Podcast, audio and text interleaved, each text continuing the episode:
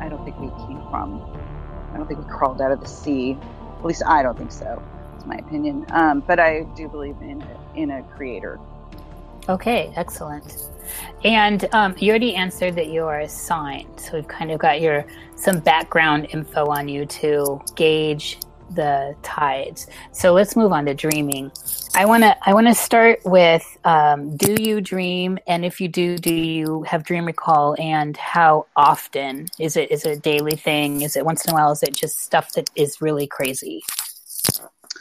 Uh, I do have dream recall. recall. I do dream, um, not as often as I used to. I used to dream like every night, and then I, I would always have recall of what my dreams were. Uh, and I've had dreams that have been endless over and over and over. Dream the same thing for years. I had this one dream for years. Um, and then uh, lately...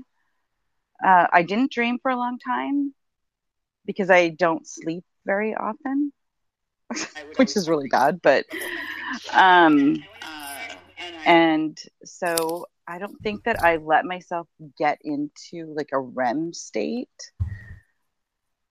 very often. But when now I've been dreaming for about the last two good, two good weeks that I can recall.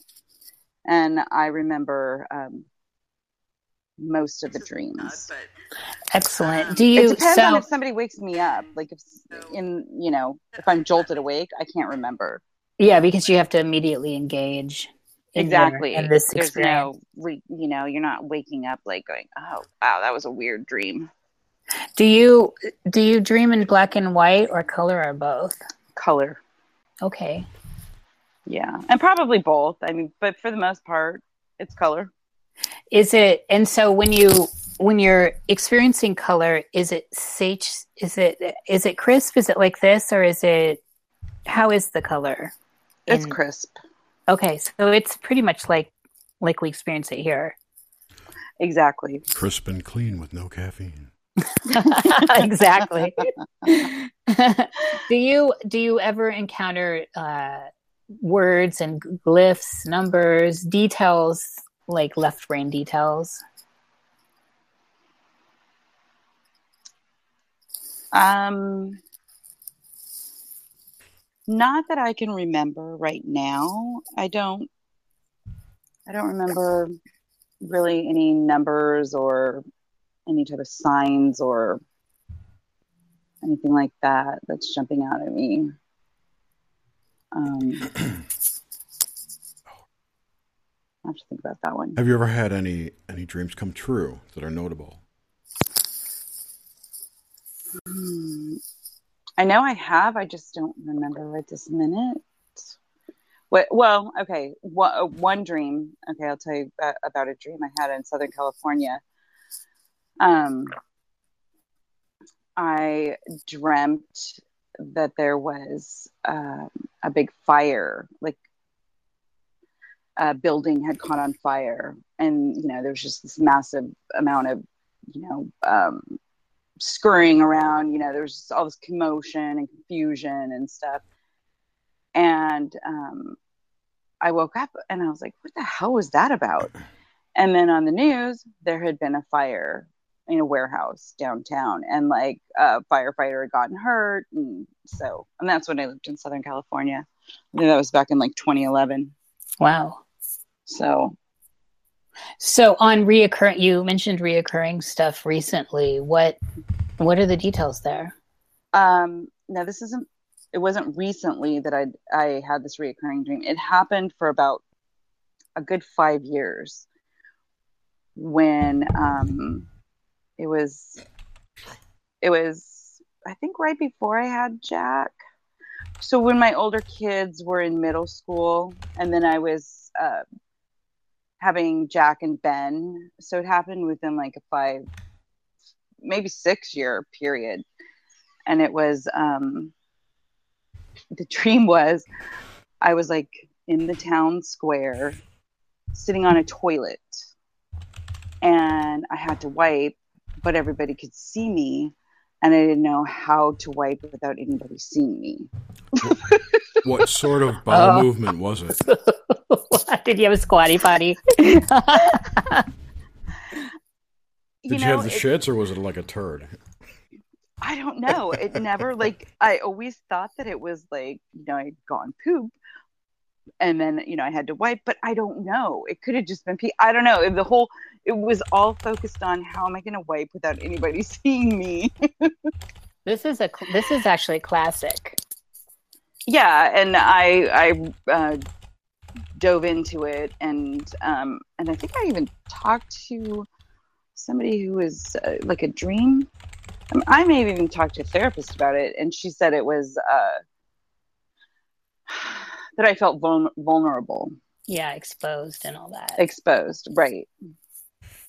Which and makes I, sense, you know. What? How long ago was this time frame? This would have been about ten years ago. Okay. So the end, the end of it was like ten years ago. So about six years... twenty sixteen. So Jack was born in ninety-eight. I would say probably nineteen ninety-seven to two thousand, probably two thousand three, two thousand four. Maybe it might even last longer. It was it was mainly what it w- the kids in school, and I was always fighting with the school. Like, so I, I know that that was a big proponent of it. What what period of time, this is kind of on an aside, but it's all related.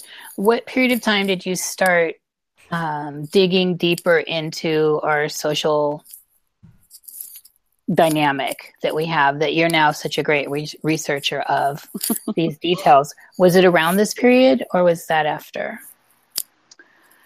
Um, no, it was much later.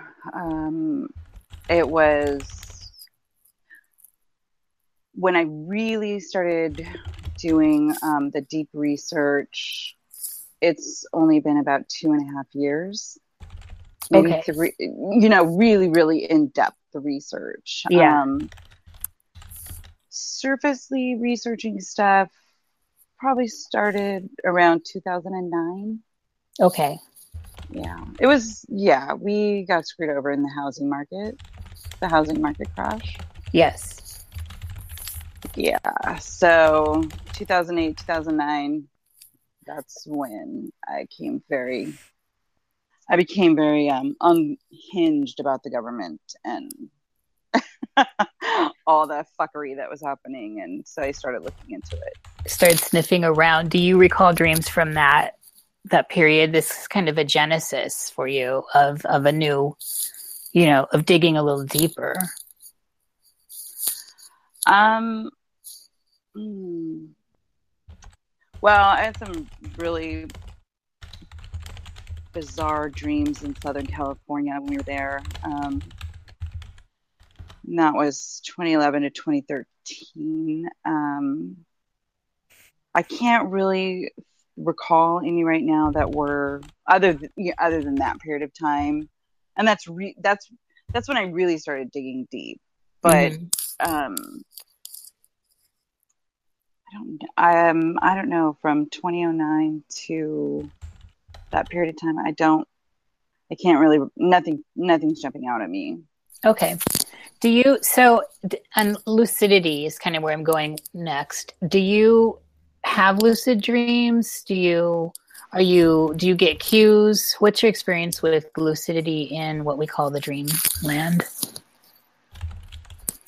I do get cues, and I've, um, I have purposely, um, controlled dreams in the oh, past.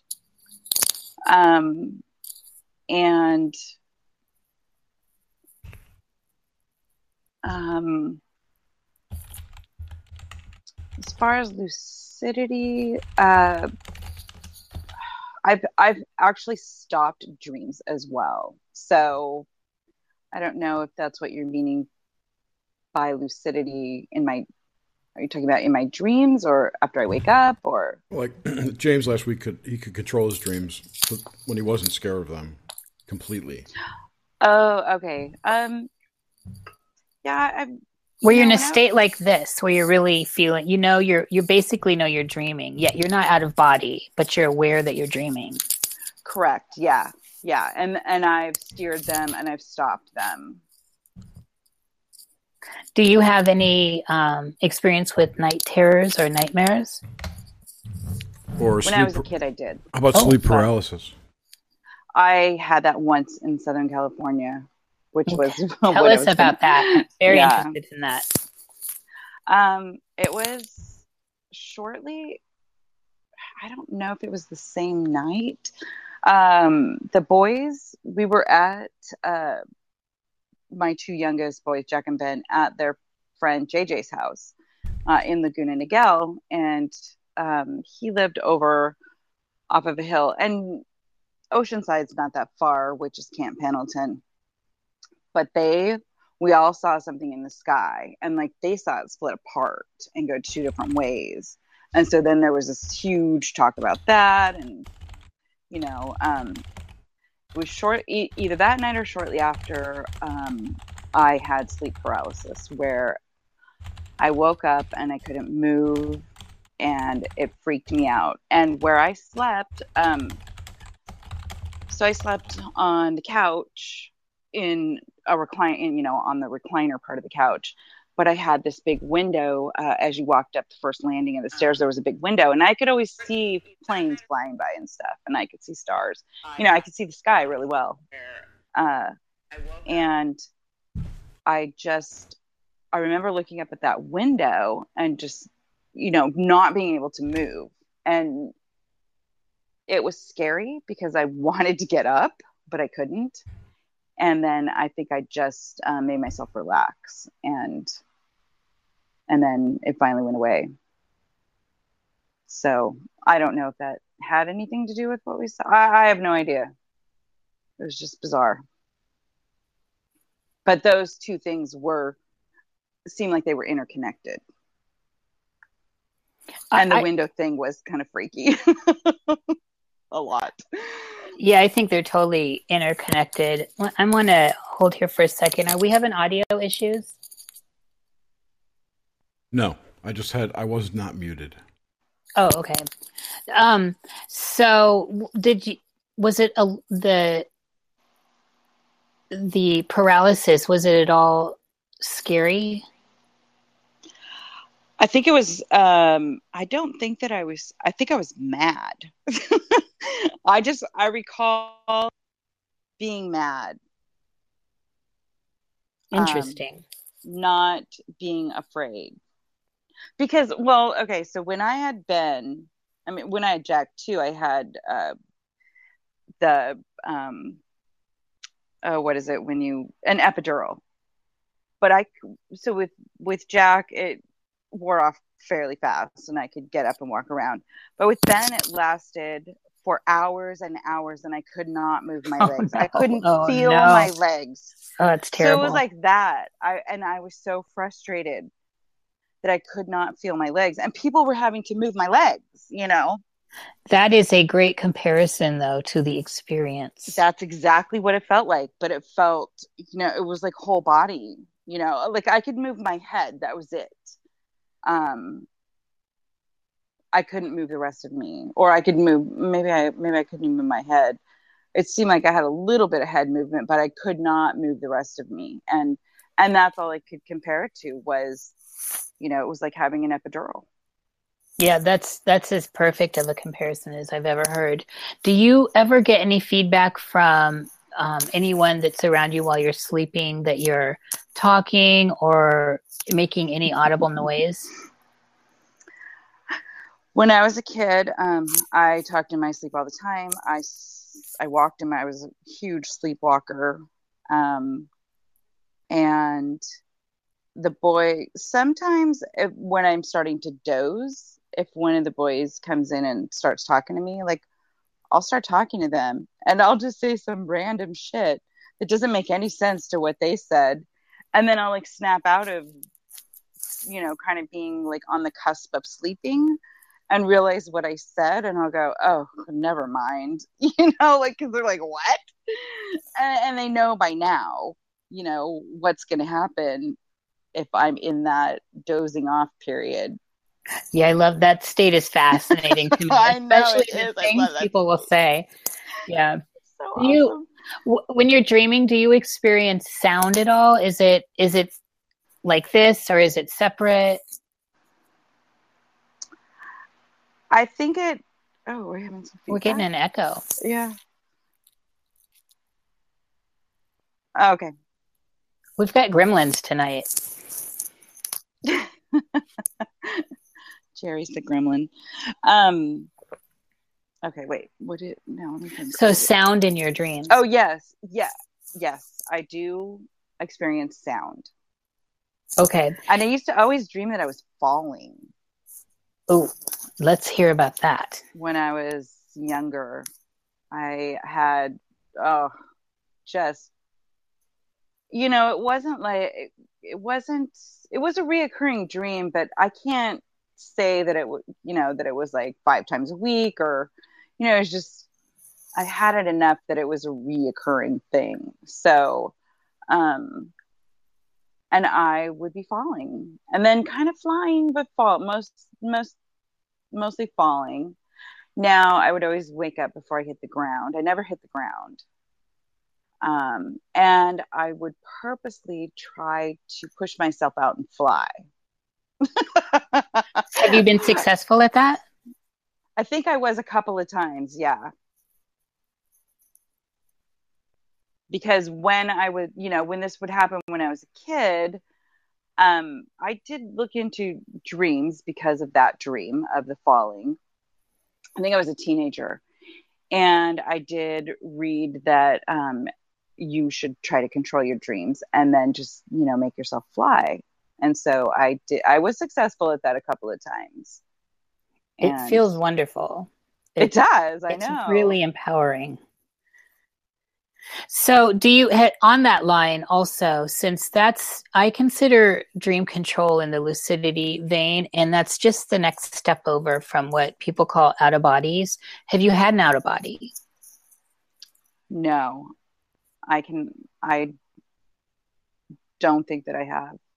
Okay. And, you know, a lot of this is recall. So now this is kind of where we get into the juicy, meaty part of the interview. So, um, what do you think dreams are? What what's going on with all that?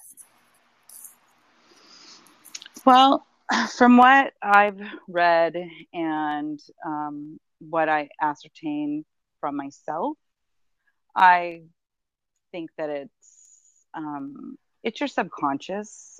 You know, I think it. I think it's you're working stuff out from.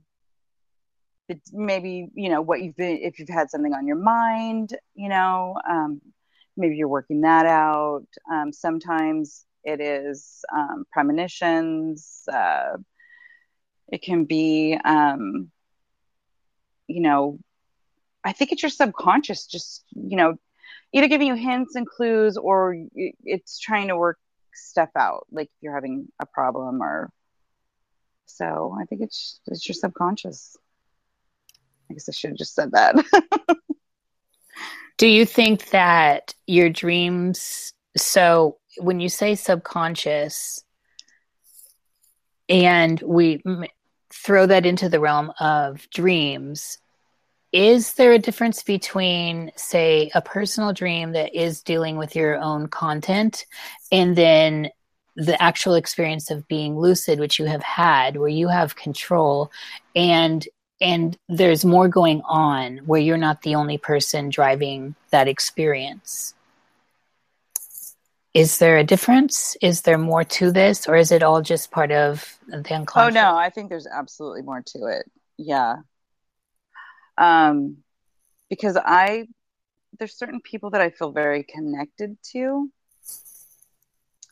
And um, I, I think that when we're connected, we, um, it's almost like our subconsciouses are connected. It's, it's not like a hive mind per se. It's, it's just a, it's almost like a, like a cloud. Oh, I, I just see like, we're all know, connected to the cloud. Put your finger out and, you know, like a bolt of lightning or something, or, you know, how your little shock waves. How about your... that we're connected to the cloud? Mm-hmm. No, I think we're connected to each other. Through the cloud. Well, with, it might with be Bitcoin. Oh, Jerry. Especially with Bitcoin. They charge you for that. But you you know how how you know um like our we don't end, we're like at the top of our head, we're like it's like three feet around us, or you know twelve inches above our head is where we really, you know that's still part of us, right? Because we I'm not saying this very well um I think our, you're talking about you're our talking vessels, about... our physical vessels, and are actually our energetic bodies. Well, there's right. an energetic. You're energetic. Like, like your um, your aura would extend twelve inches up, and there's exactly s- supposedly a, another chakra up there. Right, the eighth yeah. chakra. Like the connection point to the cloud with Bitcoin. So, so when you but I see, on the blockchain. What I see is I I just I see like a not so much a bolt of lightning, but just like an energy line that connects us. That's how I see it. I don't really see it. So if it connects us, and we're talking about our etheric field, our energetic bodies, and then we're tying this in context to dreaming and in in specific lucidity, then that that would be different than just your unconscious and your daily stuff that you're working out in this experience we're having. In. Oh, absolutely. I I don't think that um, your uh, I I feel like you know I don't think we're ever really unconscious, unless you know not ever. I don't think ever ever. So um, even during surgery? No, I don't think so. That you're always. I mean, there's always a part of you that's still awake in there. Do you think that's your etheric self, or your, you know, whatever you want to name? It could be your soul, whatever you want to call the energy that is you, that is housed in your body. So your body's in surgery, going through a procedure. I think it's your subconscious. So you, it, it could be your etheric. I, I don't know. Is I don't there really a difference, know the difference there? That's what I'm asking you. I'm interviewing you. No, I'm sorry. No, I don't. I don't think that there is. I, I think the etheric and the subconscious are all rolled up into one. Uh, as far as how I feel, um, I've had so many things come through my subconscious, and and you know, uh, well, and and my gut, you know, like you. This gut feeling, I think that's subconscious too. So I think it, there's so many different ways to, you know, say it. And there's so many different, not ways to say it. There's, you know, uh, different meanings, or people say, well, it's your gut, it's your subconscious, it's your etheric. Well, I think that's, you know, if you listen to yourself, it's all one, but it's not your brain per se, because your Sure. brain can really screw you up. Isn't that really your intuition you're talking about? Ego. I'm sorry. Your ego. Yes, your intuition, which I think ties to the subconscious. So when you're dreaming, how, and you're working out, separate ego from intuition or this otherness that you are. Do you, is there a, do you have oh, yeah, a way of totally. doing that? Yes.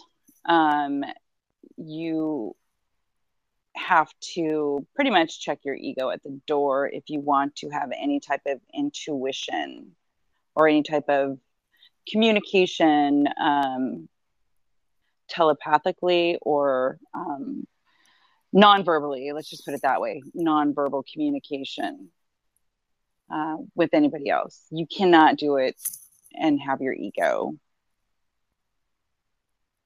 Um, have you been able to communicate with others, even the dead, through a dream state or a deep state of meditation, um, a deep inner state that is kind of separate from pulling out of the physicality? Yes, but I haven't had to be in a deep state of meditation. Oh, okay. You just pull that up. Yeah. In this state. Mm-hmm. That's nice. I've had a lot of um, a lot of communication with the dead. Do you think that there is there a difference then between when you are dreaming and where the dead are? I think the dead are just like right next door, but in a different frequency. Is a dream the same frequency? No. Um, I think the dream might be on a little, it's either a higher or a lower frequency. Like it's all, it could almost be the same, but I mean, I think you could get it to the same frequency if you, um, you know, if you were vibrating higher, or if you really, probably if you did have, you know, were good at meditating and, and you went into a deep meditative state. Um, I'm sure it could be like that. I have not had that personally. There's, there's always kind of been a veil. So it's almost like it's lift, you know, like if you lifted the veil and you were on the same wavelength as them. Yeah. So I guess that's what I'm trying to say. I keep getting these text messages. Nobody ever texted me until, until you're getting interviewed. I know. Do you, so have you been, I know that you said you were not sleeping well currently. And sometimes I, we had chatted about this earlier. I mm-hmm. find like when I'm waking up a lot, I actually have amazing dreams. Are you in some dream cycles recently? Can you share them with us? I have had, um, yes, I have recently. Uh, one, one dream. It was so awesome. It was, uh, Jerry and I were somewhere, and like he was sitting on this old, it was like an old Ford, or it was it was just this big, big bodied car, you know, and he was like sitting on the hood, and I was standing in front of him, and we were just talking, and we were laughing, we were laughing our asses off, and I didn't get a chance to look around, and this was right after we said, let's try to dream about each other, you know, let's try to meet uh, on the astral, you know, when we had that whole thing on that hive. Mm-hmm. It was like either that night or the or the next night. And then I didn't even get a chance to like look around. I just started to look around, and Steve woke me up. And I was like, damn it, I didn't even get to see if anybody else was there, because we, we were like dying laughing. And then I, you know, so I woke up, and I was, it, it just made me happy. And I love dreams like that where it's like, yeah, I was having fun with my friends, and, and now I'm in a good mood. Oh, yeah. That sounds like, and that one also sounds to me like it was a lucid one. You were, you know, very conscious in it. Yes, yes, I was, because, yeah. And, and it was, I think I was partially starting to wake up. Like I was in that lucid, not so asleep, but not, you know, not awake for it's sure. It's a hypnagogic state. Yes, thank yes. you. That's the word. I love that state. Mm-hmm. It is juicy. It is. And then, let's see, the other, there's two more um, that I've had in the last week. One was, um, oh my gosh, it was, I can't remember if it was before I sent you that picture of the chemtrail cloud that had the colors in it. Yes. Or after, but there were like millions of tiny little drones, and those colors were coming out the back of them like in chemtrails. That oh, was wow. And this was in that same same time period. Mm-hmm. So this, well this was this was probably about two weeks after.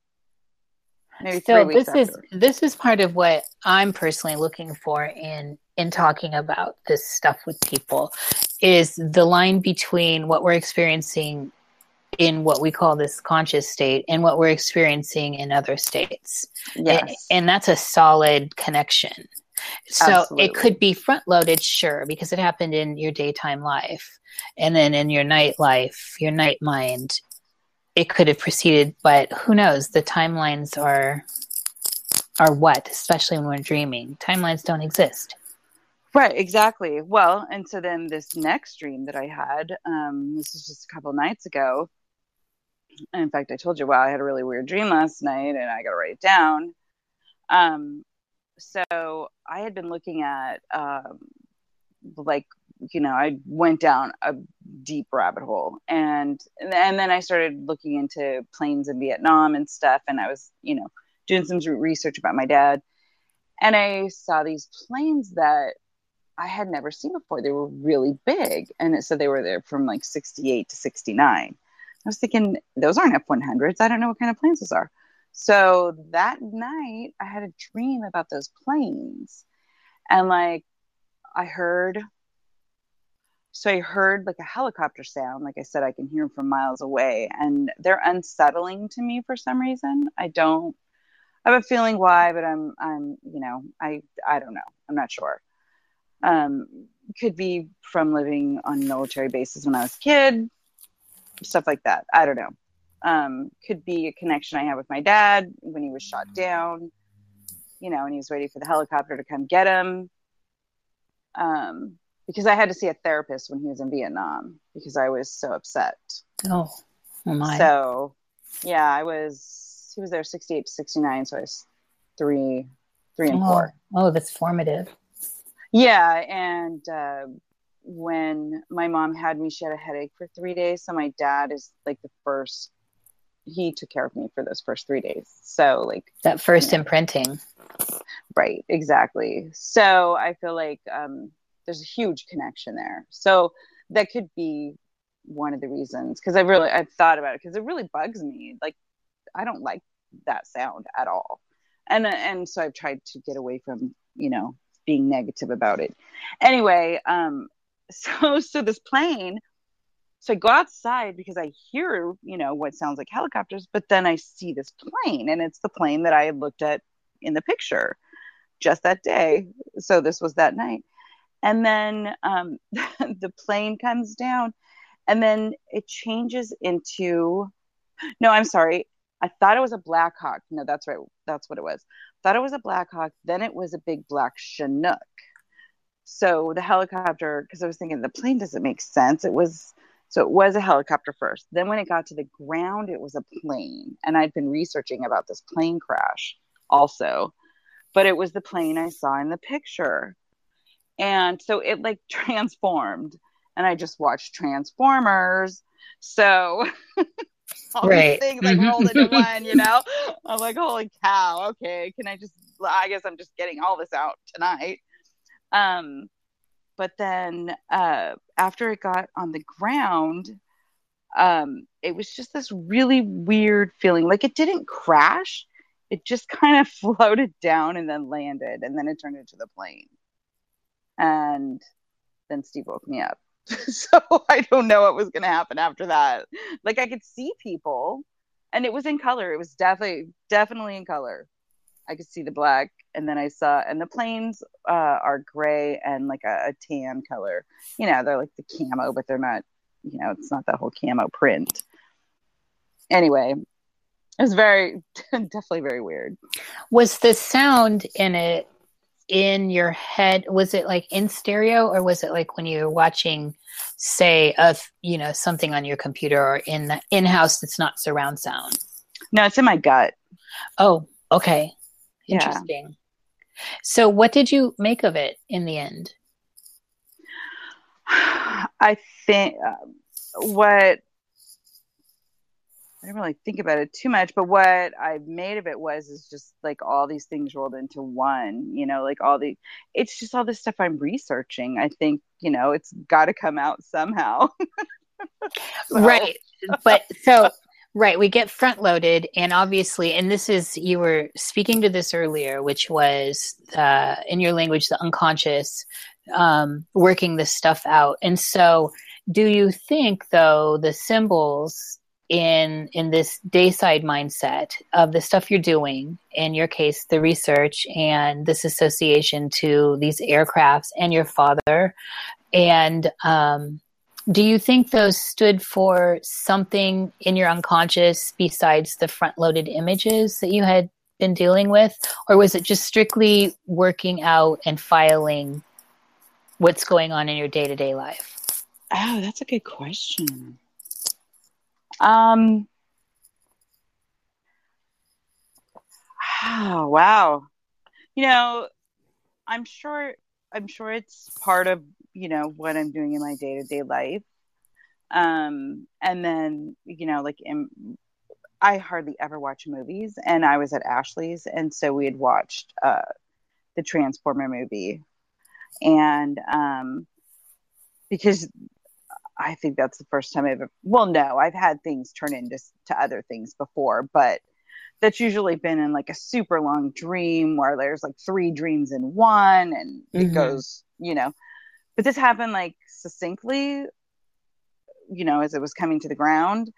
Um, and I think the helicopters are definitely uh, some, a metaphor for mm-hmm. some stuff.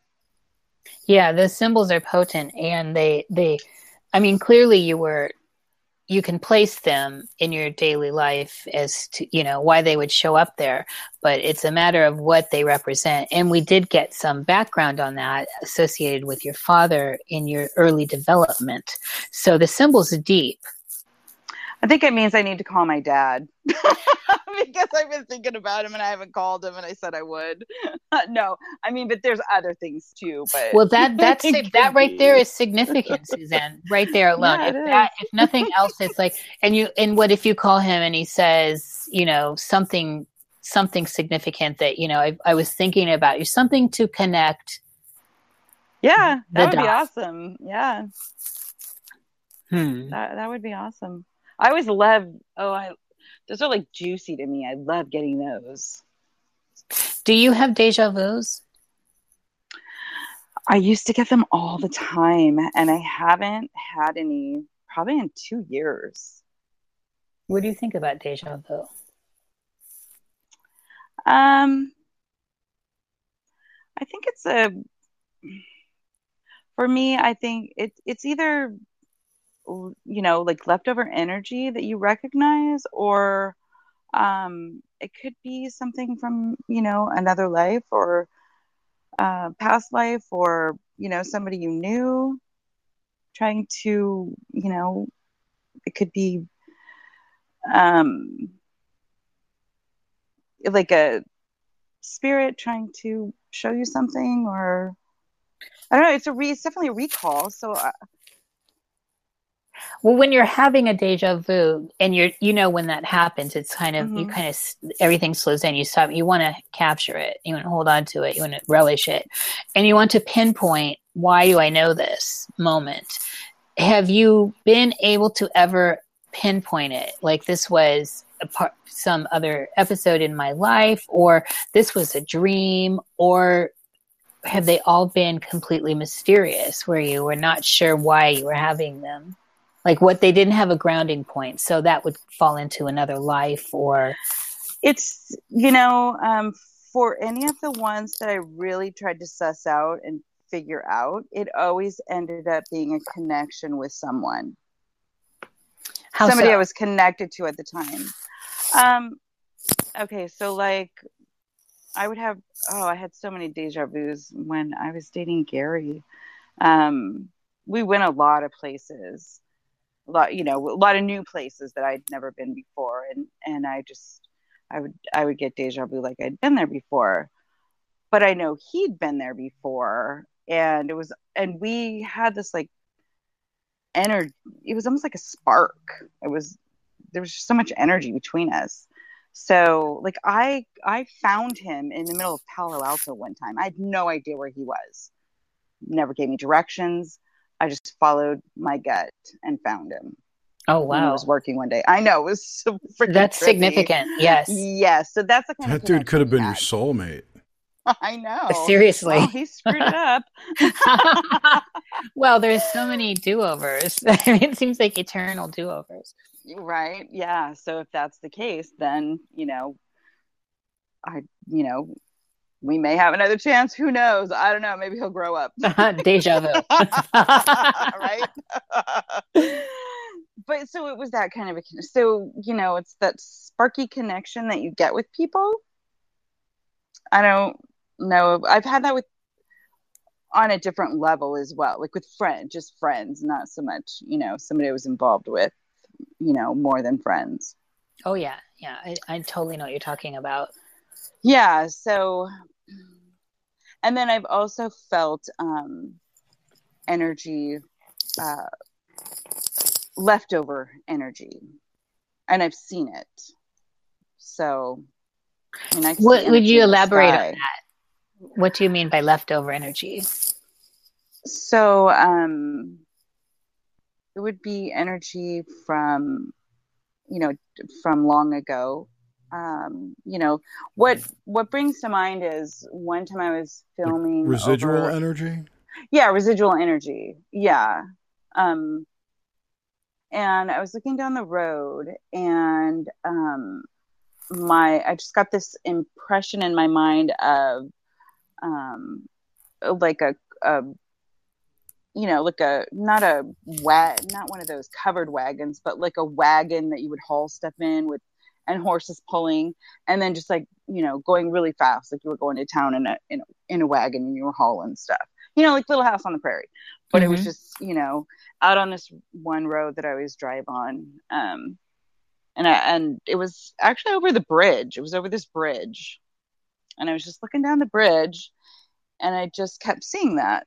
So um, that's kind of a residual energy thing. And, and I can see the wavy lines and stuff.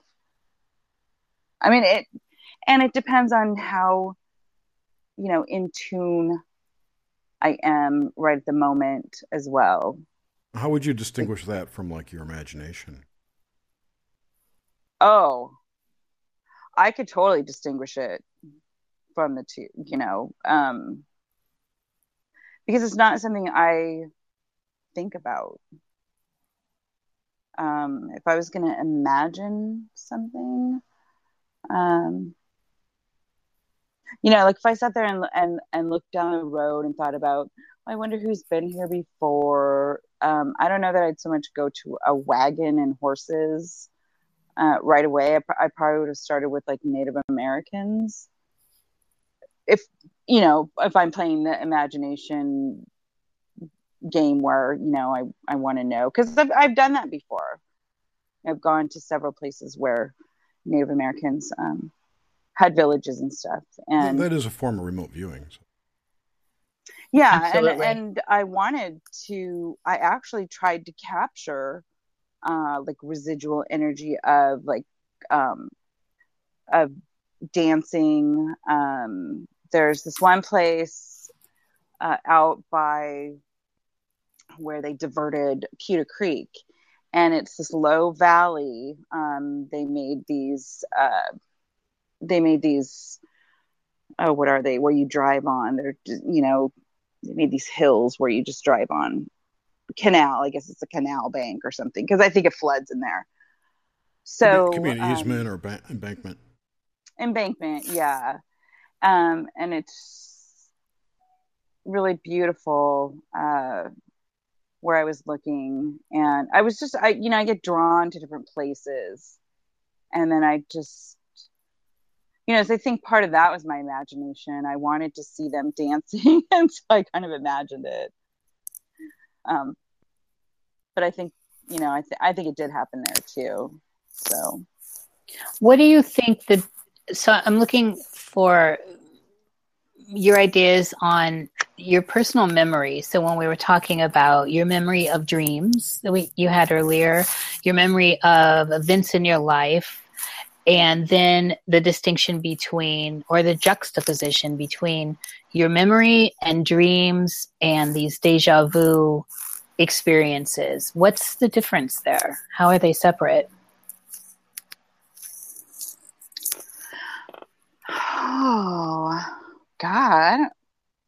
I don't know. Maybe they're not separate. Maybe, maybe it's all kind of, you know, maybe your imagination, our memories you pull from are in the ether or things that are out there.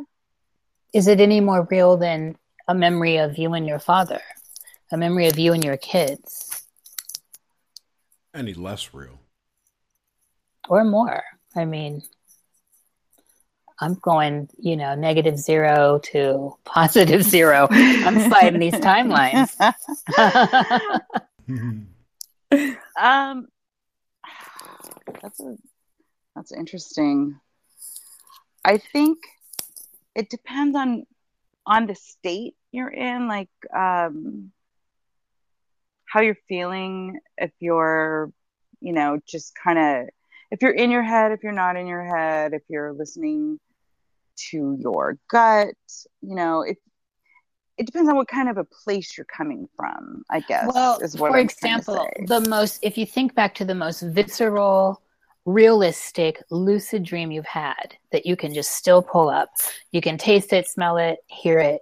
How is that different from any other tangible memory in your parent life here as, you know, Suzanne Potter Thomas, you know, with the three-year-old memory with your father or something like that? Is there a difference in, in the quality? No, I don't, when I think about it, I don't think there is. See, I find this, this is a fascinating place to ruminate on. Yeah, it is. I've never really thought about this before. It blurs the line between reality, imagination, and dreaming. It does. You know, if you're a really good visualizer and you could visualize an entire dimension, you could go live in it. Oh, yeah. So once you leave your body, I, don't, I think time doesn't exist, at least not in the way, it, you know, we know it. That it exists here. Yeah. Yeah. Definitely. I'm a very good visualizer. In fact, um... I would rather learn. I mean, I, I can read and comprehend reading, but I think I learn better visually and hands-on, doing I, I it think, myself. I think most people do. And I definitely yeah, I so do. And that's the yeah. reason icons are so popular or have become popular. Yeah. do definitely. you do you experience any significant amount? I know I asked this question earlier, but where did deeper place in drilling this information down. So when you think about characters in dreams, and particularly the ones that really stand out, have they pushed back? Does it feel like you're they're not you? Has there been a true interaction? Have you taken information in from characters in dreams?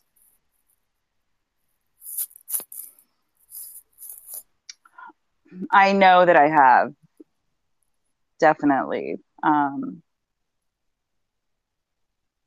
none recently. There hasn't been any interaction other than, you know, that one dream with Jerry where we were laughing, but like, right. I don't remember us, you know, nobody was cracking jokes. I just, we were just laughing our asses off and we were really happy. And, you know, and that was just like a, I was ripping on Steve. Second. He's going to wake you up any second. You're not going to be able to look around. Uh, all our other here. The only reason I ask again is sometimes the second question, the second time around with the question actually has jarred the information out. So I, I just wanted to see how that how that has evolved as we've as we've gone into this conversation. What do you think um, happens when you die? And this is kind of the ending of this. Essentially, before we ask questions, it, it, it seems to me that there's a clear connection between etheric dream state and what we perceive as death on this end. So what do you think about that? I think that um, we just... you know, we go on. Our bodies don't, but we do. Um, our soul, you know, whatever you want to call it, I think it's our essence our sustenance. Is that different what than makes when you're us dreaming? Us? No, I don't think it's different than when you're dreaming. No, I, I, I think we're all,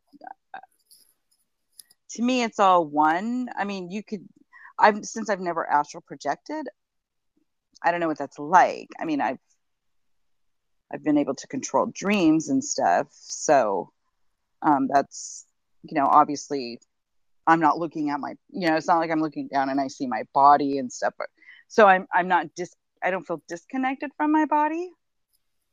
But definitely when we die, you know, we don't go on.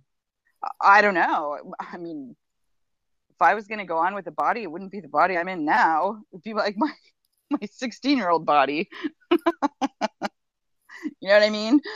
Oh yeah, this is um, well. It's fascinating because when we when we're talking about the ether, essentially, whatever it is, the cloud, whatever that is, uh, us in a non-physical, non-gravitational experience, it's different. Yet we are somehow weighted down here, and so. With the whole thing, with the whole idea of timelines and multiverse and all the stuff that's swimming around our collective conscious now, these days, just in general conversation, you know, it's not so esoteric anymore. Um, I'm, I'm questioning what's the difference. I mean, essentially, could we be dead right now, Suzanne, and we're just incarnate? Are we actually, you know, what's this experience we're having? Or what if we're in a life review right now? Thank you, Jerry. Yes, I have thought of this often. I have thought of this often. Mm-hmm. And we, I mean, who's to say we're not? We could be. I mean, can you go outside? And I mean, I don't wear, I hardly ever wear shoes. So I'm like always walking on the earth, and you know uh I'm always connected. I've always been very connected to the earth. I've always planted a ton of stuff. I've you know um just always digging my hands in the dirt, and and who's to say that this isn't you know like a heaven on earth, or or have I don't know I mean like yeah we could be, or hell. Right. What makes this tangible, more tangible than we perceive our dreams to be, or our past to be, or or our our sacred dead to be? What makes this the focus? Probably because, only because I know I'm, in theory, awake instead of dreaming. But how do you how do you Allegedly, get to that conclusion? It's probably programming. Honestly, I don't know. That's all I can say. We're programmed that way.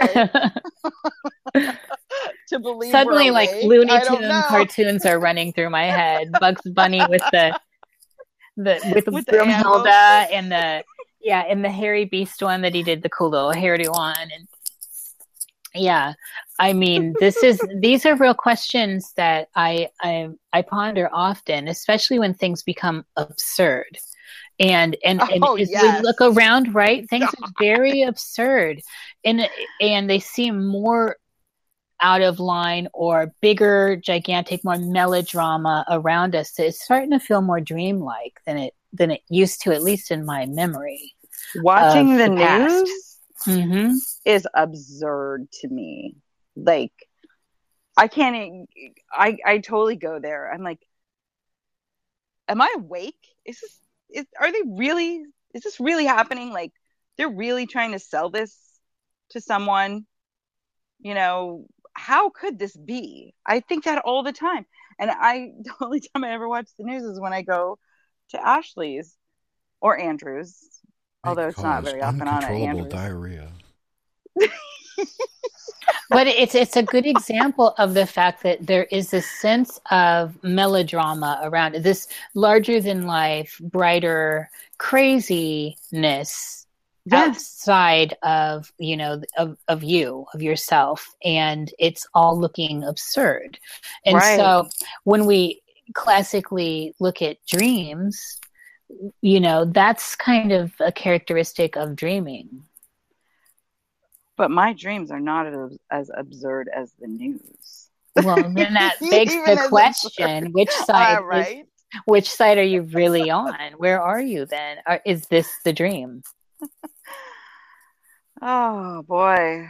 Because, as we ascertained earlier, pardon me, you you don't just get into fall into a dream and have complete control. You don't just immediate. Most people don't. It the lot. No, most exactly. people don't have a lot of control, and so when they finally get it, it's a it's a it's a grand feeling to fly around or pop around and and and start moving your reality. But that's exactly. that's a state of evolution, really, and um, of, of a lot of times hard work. So mm-hmm. here we are in the melodramatic realm, the upside down world. And that's I'm where we are questioning what the hell are we dreaming? Well, and I have questioned that too.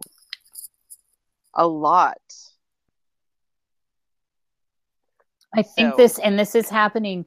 So, and then it also begs the question of, so for new what we're considering newer souls coming in, I guess. So the younger generations, they're coming into what looks like this craziness, but it's the normal for them. If, and, if and they're human. If they're human. And, and that's, again, ties into all of this. So, but those of us from Generation X, which I think we all three here are, um, I'm, there I'm was... Not, I'm not. We don't oh, have that's a... Right. Jerry yeah, we, is Jerry's trans. I'm a liminal. I'm a liminalist. You're liminal. You're in between. I'm in between. Yeah. Well, I am too, aren't I? I think you are. Yeah, actually. We're both sixty-five. Okay. Yeah, so. We're both sixty-five. So I'm solid there was Gen like X. a there was like a nothing there because they it, tried to lump us in with the baby boomers. I'm like, we're not baby boomers, and we're not. No, we're like after the freaking World War Two. But we can agree that things were not so. I mean, even though there was a lot of drama, there was a lot of stability holding down the realm. So, and whatever you want to call it, you know, we can get into the whole slavery system and all that, but it was not so volatile. No, it was not. And it is now. And we, we are, are all clocking the difference in the sun, whatever that is. Mm-hmm. And, um, you know, we could go on and on. The Hive talks about all this stuff and all these people we listen to, um, speculate into these other realms. So I'm just trying to ground the fact that we all three here can at least agree that things are dramatically different in an absurd way almost, and not absolutely not the same. And it's not like grandma said in the good old days, you know? No, exactly. I know. So, it, like, has it really changed, or are we just now witnessing the craziness? Or has know, there been a like, flip? Well, see, that's another thing, or, or both, too, because or both. Not everybody witnesses it. No, well, if you talk to any member of your family that doesn't, you know, go to these lengths that we do, like my dad, and they, you know, believe right, like my parents, they believe what the news is telling them, right. Blah blah blah. If it's not in the Wall Street you know, Journal, I mean, it didn't I, happen. I know that they don't believe every little detail, but, um. But they're in a in a stage of their life where they're not questioning things anymore, you know, like they're well, or or like they're, my parents like never questioned anything. Oh, okay.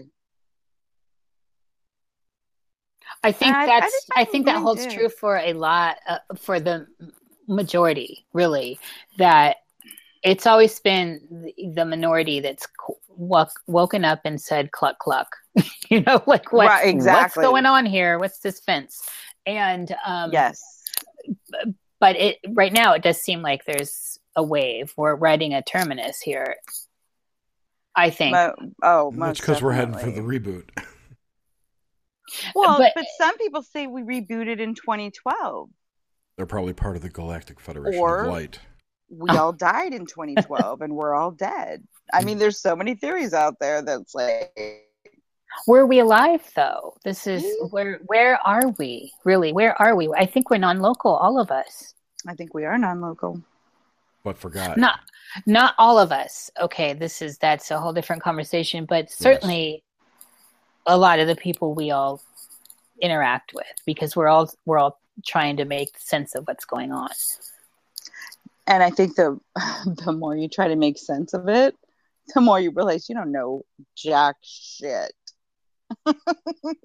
Well, there's, I mean, something just... that feels like we flipped. Like we, we actually did an antiodromia, which is just you, the pendulum swung to the other side, and now we've we've flipped. Was that on June first? Well, I I or don't know earlier. When, because what's the time? What well, is June first? You know what I mean? What's what's that, what, Jerry? That's when I noticed something, but I also noticed something last November, a, a similar pendulum flip. I wrote about it, but I, I don't want to take up a show. It's an hour now, so.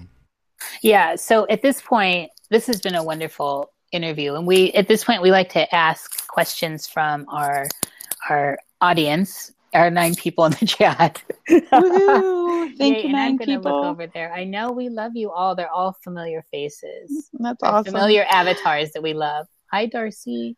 Okay, Darcy's out there. Awesome. Omar. Hello, everyone. Nomad. Nomad. Yay!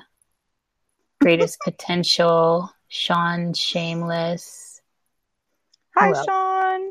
These are all our shout outs. Capitola. So, oh, James cruising with cruising for steak. James. Yep. Um, so we're opening it up to all of you out there. Do you have questions for Suzanne?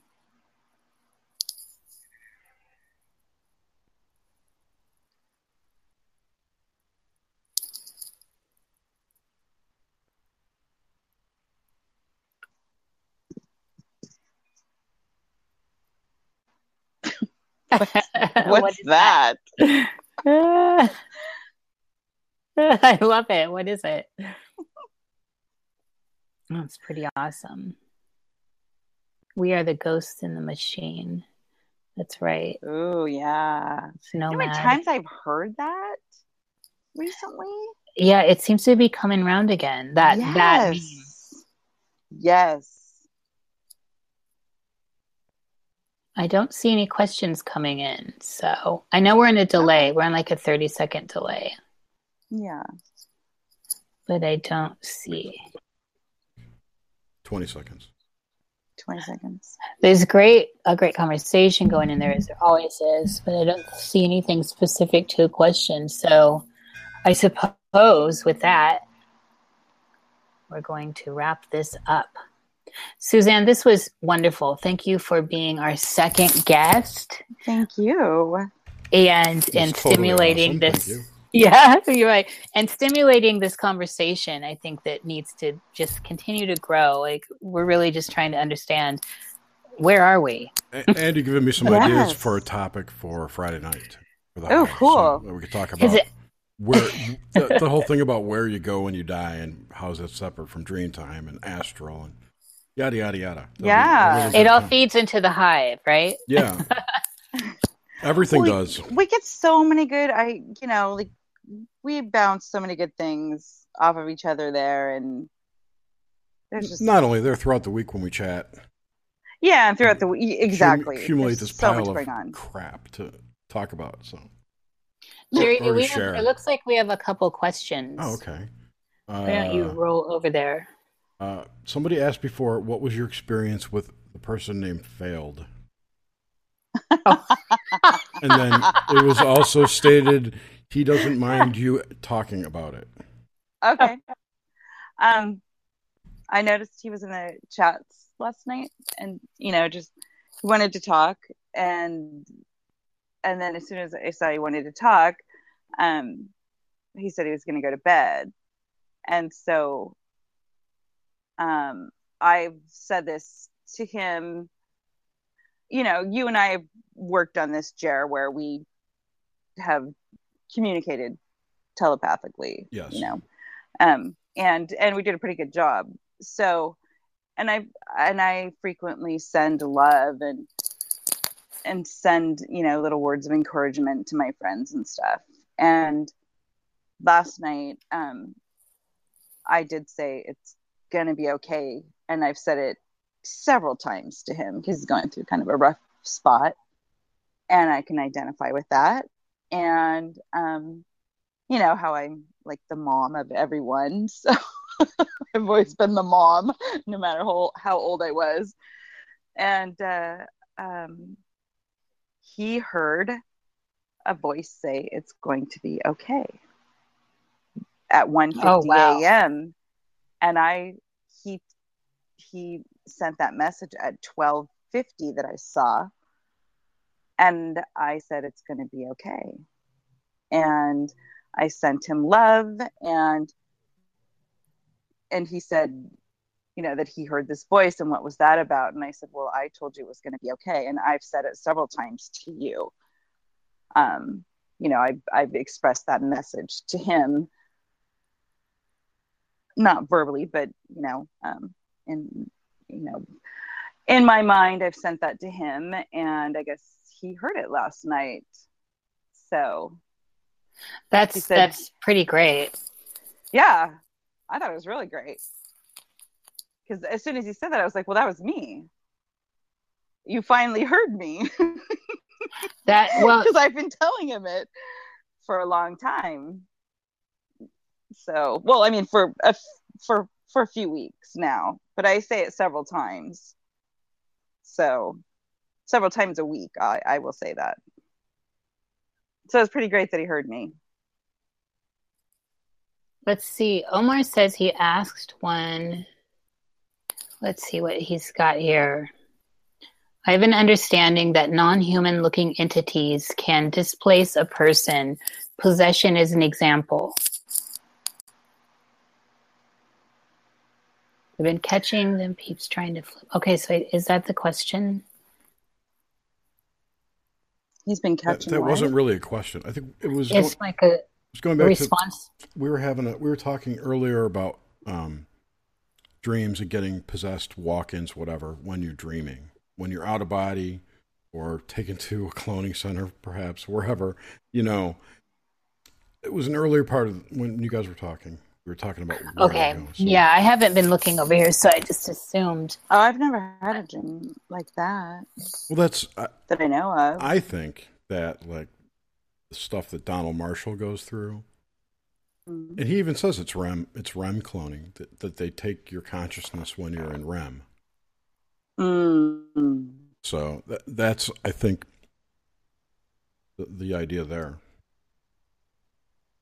Here is his question. What do you think about bows and how other people can interface into your mind and push you out?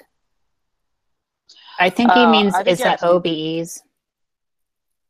Yes. You should be really yes. strong.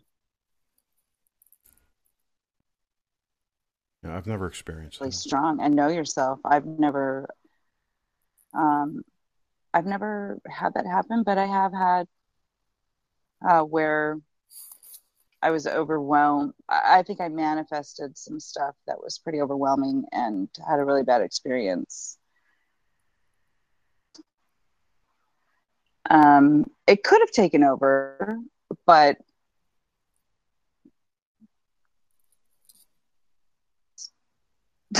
yeah, and you did outline that earlier, so it, it led me to believe definitely you have a strong sense of control.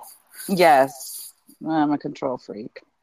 Greatest Potential says, dream more of a favored son.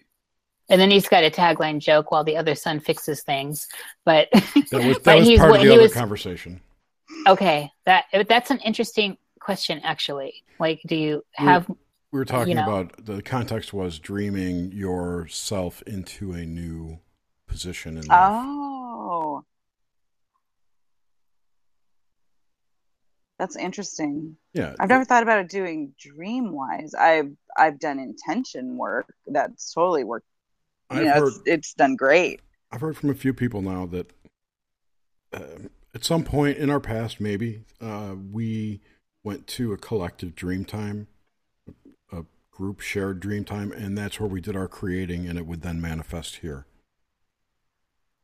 So everything oh, was created in dream time, and then it will materialize on the three D plane in Midgard, as it were. Oh, I'd have to start practicing that more then. And Darcy brings up so, Og's been on my mind today because I watched a couple of his um, his posts, and so. You know, he's so brilliant. So when she says, mm-hmm. um, Or total deja fake. Vu. We, we don't know. Yeah, I mean, it, well, it's the reality of everything right now. But yeah. it, it time slips, you know, so or not seamless time slips, deja vu. Og says it's not team, seamless time slips. What is it? Let's so see. What does he say that it is? I'm not, a, I don't know that much about Og. I've only just discovered him since Jerry sent me a couple links like a week ago. So I've been kind of, I want to get him on and talk to him. I think his, his, uh, his version of time is more of a virus, a mind virus. Yeah. Than... But what does he say about deja vu? I can't remember if I watched that whole video where he was talking about deja vu. It's, I think he equated it to what it was like in Westworld, where they wiped out the old O S and put a new host in. I'm sorry. Oh. And then, yeah. Remember the guy, he went nuts. He thought he was like the old preacher or something. Yes. I didn't bits. watch okay. I didn't watch that. But sure. no, I understand. It's genius. I, I know. I just And made by Crowley. So, and then Nomad has a question here. Um, what's the best psychedelic you've ever tried? Oh, we forgot to add that question in. Uh, yes, we need to type that in. I'll do that right now. You know, I tried mushrooms when I was like twenty-four, but I didn't really get any, I didn't have any like, you know, woohoo type of, you know, I, it wasn't like a psychedelic experience from what other people, you know, I'm only going off of what other people have said their experiences are. Um, I could have a whole psychedelic experience just, you know, if I think real hard about something. Right. I mean, I know. I, I feel like manif- I can just plug I can into manifest it. Yeah, I can plug right into it. You're kind of like to. me in that, you know, I've done acid like three or four times, but I never like tripped. I never had that ego death that everyone talks about. Yeah, I've never experienced that. I don't so, think I want um, to, to be honest. So I probably won't. Yeah. It's I later than you either. think, Jerry. No, it's only twenty-two, twenty-two right now. No, I love that line, though, from movies. It's always like um, Season of the Witch from Romero, I think, which is his opus film. But that it's a meme they throw through it, you know, when she's transforming into what becomes her powerful self, which is the transformation into a witch. And they're constantly saying, it's later than you think, Joan. Omar says that deja vu is actually a timeline perception. I assume he means an alternate timeline. I I would, yeah, I would totally buy that. He also said that I could, we I could are see that. avatars in a mental hive mind with holographic projections, which is totally the way I see it.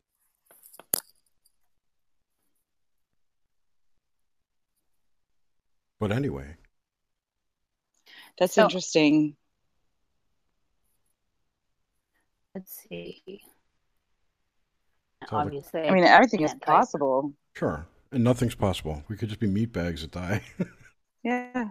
Have, have fun. Although I have too much intuition to know that, that we're that this is nothing. I actually, I mean, heard, it just reminded me, I just heard someone last night say that people with a a green aura are evil. Well, you know that, that Swordlow book he put out many years ago. I think it was him, but believe it or not. That okay, that because he's always saying green is like unhealthy. I think of green in the earth and Gaia and all this, you know, growing things. Yeah. But there are shades of green. I understand the earthy green, that you know, the sickly, like pussy green. But yeah. he is the, associating oftentimes green with all that negative energy. Makes I don't agree with green that. Green to me is heart energy. Yeah, absolutely. Absolutely. I've, that's what I struck me odd about him, and it it, it still does. You, you just can't throw green under that bus. That it's that type. And then you think about this, Agartha and Shambhala and all this. The green light is is very sacred. It's it's um. It's, oh, I believe green is very sacred. I love it's, green. Uh, and it's my favorite color. It's a beautiful color, and it, it definitely translates to etheric energy also. Mm-hmm. So, yeah, interesting. Def- yeah. Well, this is why we have conversations, though. It's trying to piece together these realms of thought. Yes. And what I always do is I may look at, a, you know, work from a lot of different people uh, that they've done. And then I just, you know, whatever resonates with me or resonates with me is, you know, what I will, you know, like put in my tool bag, you know, like I have a little tool bag and I'll put those little tools in there and, and then I'll remember those um, later on when I need them or whatever. But I, I don't think everybody has the answer. That's, that's why we're all talking. This, and this is why we need to talk. So yeah. On that, we are trying to keep these shows at about an hour and fifteen minutes. So which we're right awesome. at right now. Yes. Yay. So we're going to, we're going to wrap this up. Thank you everyone in the chat, and Suzanne, I love you. Thank you for coming on. I love you too. Yes. I love you guys. Thank you. Thank you, Suzanne. Awesome. Thank you, Nish. Thank you, Jer. Thank, Thank you, Jerry. Viewers. Have a great evening, and we'll see you next week. Have a great night, everyone. Same time, same bat channel.